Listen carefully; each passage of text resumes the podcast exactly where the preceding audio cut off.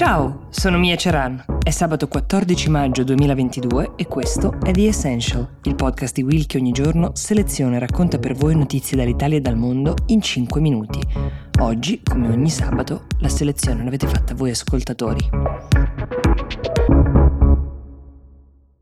La prima richiesta da voi arrivata, sulla quale ci siamo andati a documentare per la puntata di oggi, è arrivata dall'ascoltatrice Giulia Clemente che ci scrive dalla Francia in merito a un caso di cronaca avvenuto appunto oltre Alpe in più di una città. Il Tribunale di Parigi ha appena aperto un'indagine per chiarire le cause di decine di gravi intossicazioni alimentari che hanno colpito adulti e bambini, uccidendo anche due minori. Queste intossicazioni sembrano essere legate alla presenza di un batterio, l'Escherichia coli, del quale vi parlerò meglio tra un attimo. Questo batterio sarebbe stato ritrovato all'interno di una specifica linea di pizze pizze surgelate del marchio Buitoni. La linea si chiama Fresh Up per la cronaca, non è in vendita in Italia. Da febbraio in Francia sono partiti, sono stati registrati questi casi, un ritorno di sindromi che si chiamano emolitiche uremiche, cioè patologie che colpiscono il sangue e i reni, legate per l'appunto a questo batterio che potrebbe aver contaminato l'impasto delle pizze di cui abbiamo parlato. Buitoni ovviamente ha ritirato tutte le confezioni ancora in circolo dal mercato mercato, ha sospeso consegne e produzione non appena è stata informata della possibilità che questo batterio venisse dall'impasto della pizza. Giulia, la nostra ascoltatrice, giustamente si domanda come sia possibile che in una pizza che dovrebbe essere cotta in forno ad alte temperature possa sopravvivere un batterio. Ci siamo documentati presso una fonte medica, abbiamo capito che batteri come l'Escherichia coli possono spesso contaminare le farine, infatti la cosa più pericolosa da fare è assaggiare assaggiare un impasto crudo e probabilmente proprio questo è quello che eh, succede quando viene lasciato al consumatore il compito di cuocere l'alimento, cioè che si termini la cottura quando l'impasto sembra essere lievitato, colorato e cotto, magari però non si è rispettato il numero di minuti di cottura richiesto sulla confezione, un'operazione invece fondamentale per eliminare i rischi.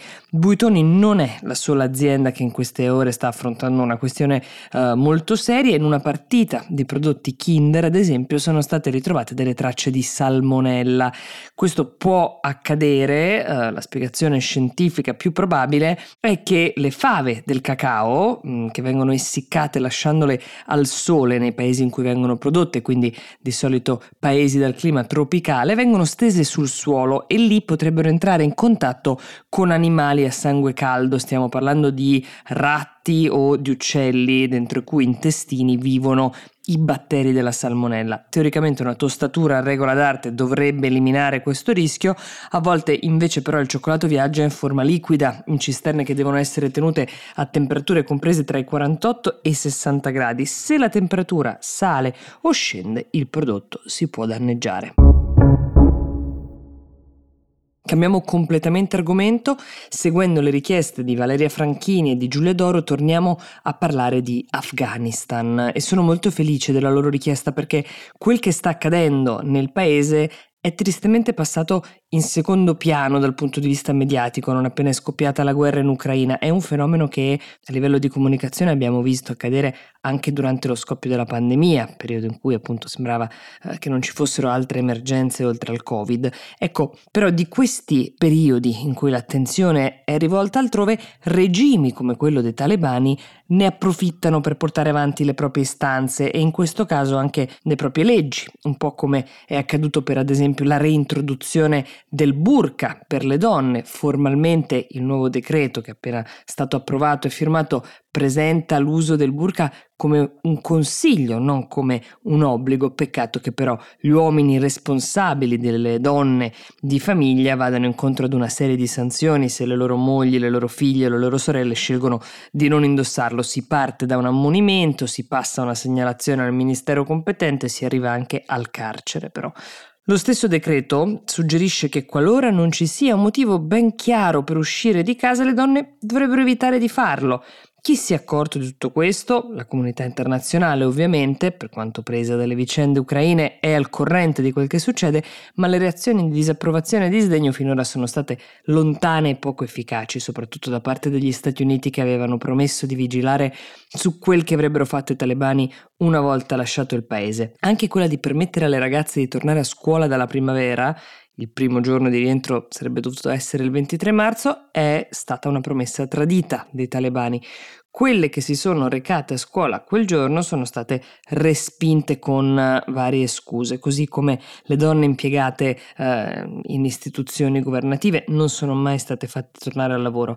Intanto la crisi alimentare del paese cresce, 23 milioni oggi in Afghanistan soffrono la fame, l'80% della popolazione pensate ha contratto dei debiti per comprarsi il cibo.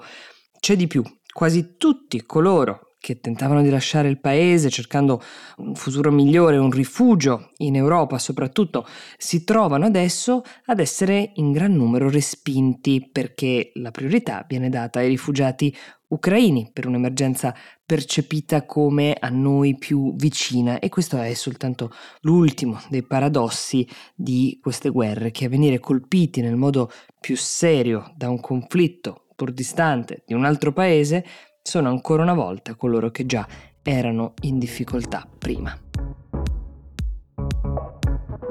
The Essential per oggi si ferma qui, io vi do appuntamento a lunedì e vi auguro un buon fine settimana.